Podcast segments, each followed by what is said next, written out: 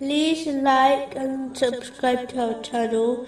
Leave your questions and feedback in the comments section. Enjoy the video.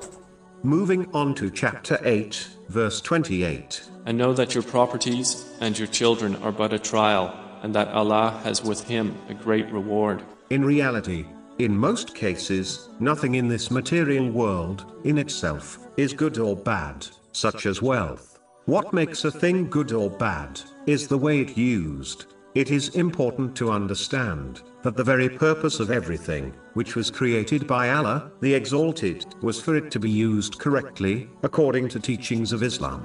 When something is not used correctly, it in reality becomes useless. For example, wealth is useful in both worlds, when it used correctly, such as being spent on the necessities of a person and their dependents. But it can become useless, and even a curse, for its bearer, if it is not used correctly, such as being hoarded, or spent on sinful things. Simply hoarding wealth, causes wealth to lose value, and its potential benefit.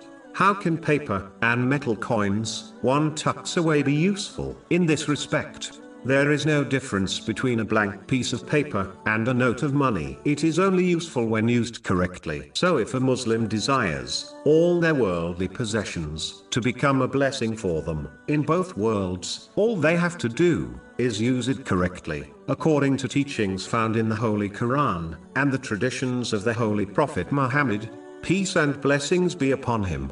But if they use them incorrectly, then the same blessing will become a burden and curse for them in both worlds. It is as simple as that. The great reward mentioned in this verse will only be given to the one who sincerely obeys Allah, the Exalted, by fulfilling His commands, refraining from His prohibitions, and being patient with destiny, according to the traditions of the Holy Prophet Muhammad, Peace and blessings be upon him. As discussed earlier, it is simply foolish to believe one can disobey Allah, the Exalted, and still achieve success and peace of mind through the worldly blessings they possess.